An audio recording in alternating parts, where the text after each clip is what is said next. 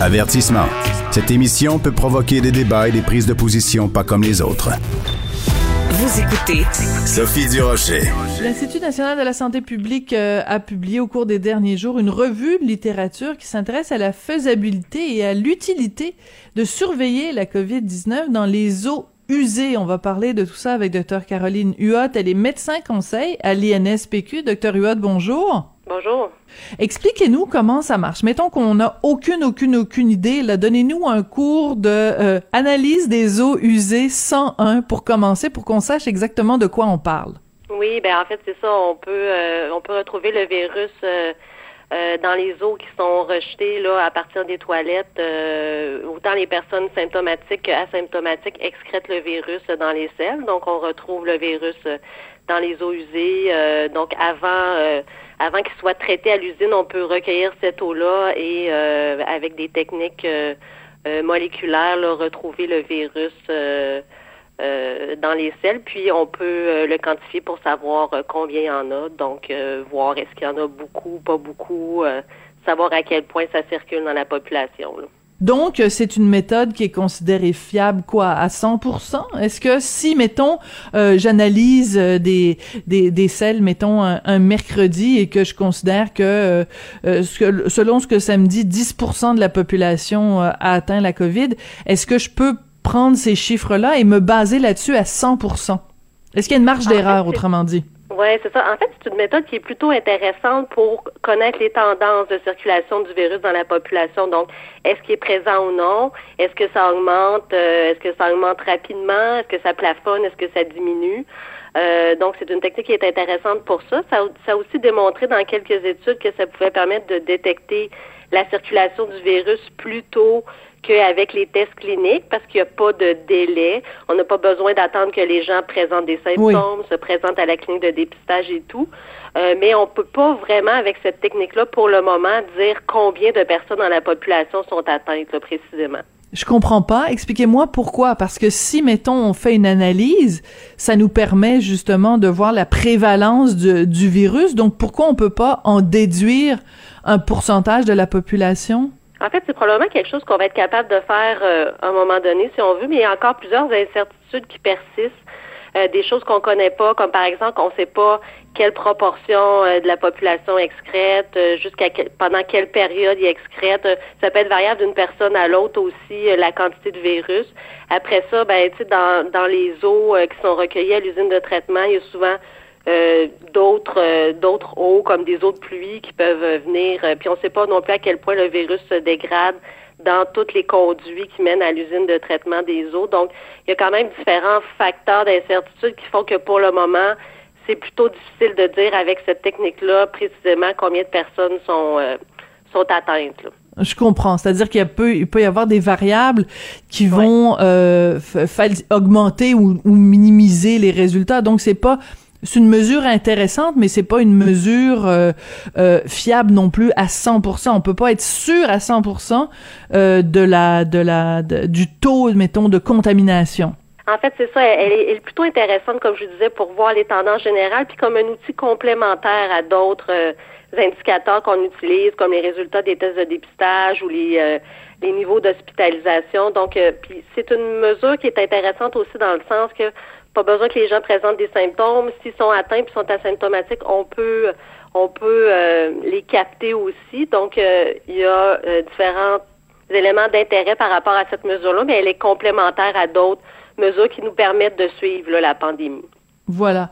Euh, par contre, on sait que euh, les derniers temps euh, au Québec, bon, on a décidé justement que euh, il y avait pas suffisamment que la capacité à, pour les tests PCR était pas assez grande, donc on a dit bon, on va restreindre ça seulement à cinq groupes parmi la, la, population. On a dit on va miser aussi sur les tests rapides que les gens vont avoir à la maison. Puis encore là, il y a des problèmes où on a, on a un problème de distribution, donc c'est ça peut pas. En fait, c'est quand on prend tout ça que ça peut nous donner euh, un portrait euh, global.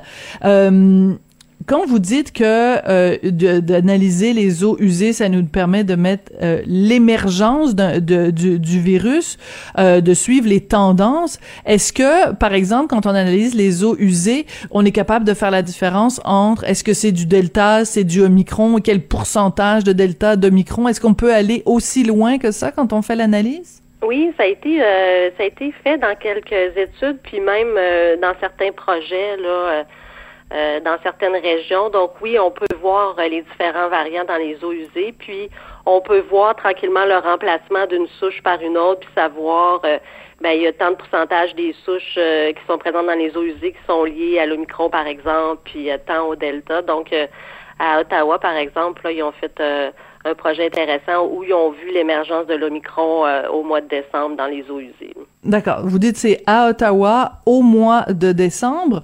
Donc les études que, que dans la littérature euh, scientifique euh, qui ont été révisées par l'INSPQ, ce sont des études qui ont été faites ici au Canada ou un petit peu partout à travers le monde où on s'est penché sur la question des eaux usées?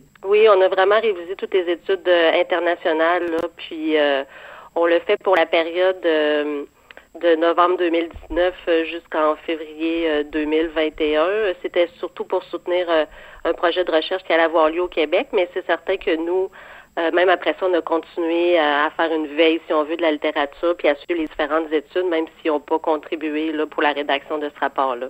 Mais ce que je comprends, c'est que votre euh, votre euh, votre analyse des différentes études s'est terminée donc euh, en février 2021, mais que depuis ce temps-là, il y a eu d'autres études. Et quand vous dites que tout ça a été fait dans le but de de faire une étude ici au Québec, est-ce qu'elle est faite cette étude-là? Est-ce qu'on est en train de la faire? Est-ce qu'on va la faire? Oui? C'est un projet de recherche qui a eu lieu là au Québec de janvier à juin 2021. Ouais.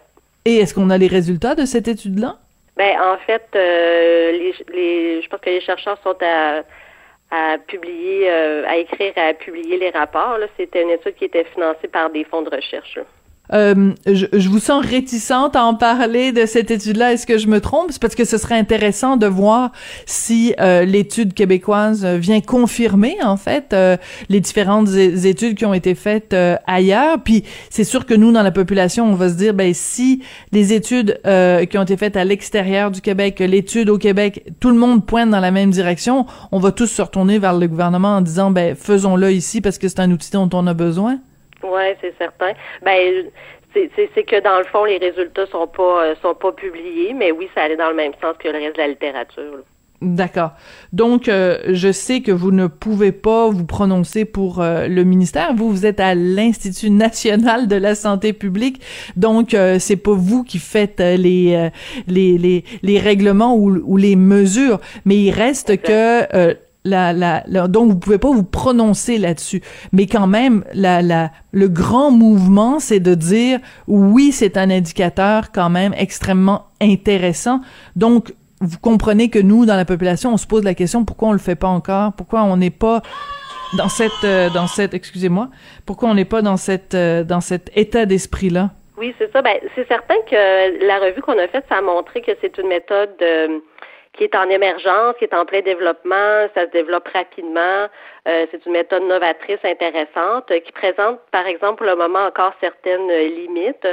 Euh, à différents niveaux, par exemple pour l'interprétation des résultats, quelles mesures de santé publique peuvent être liées quand on voit que ça augmente ou que ça diminue, aussi toutes les techniques en laboratoire se peaufinent toujours. Donc, il y a certaines limites qui ont été identifiées mais qui pourrait certainement être adressé euh, si on décidait, par exemple, de faire un projet pilote euh, d'essai euh, au Québec.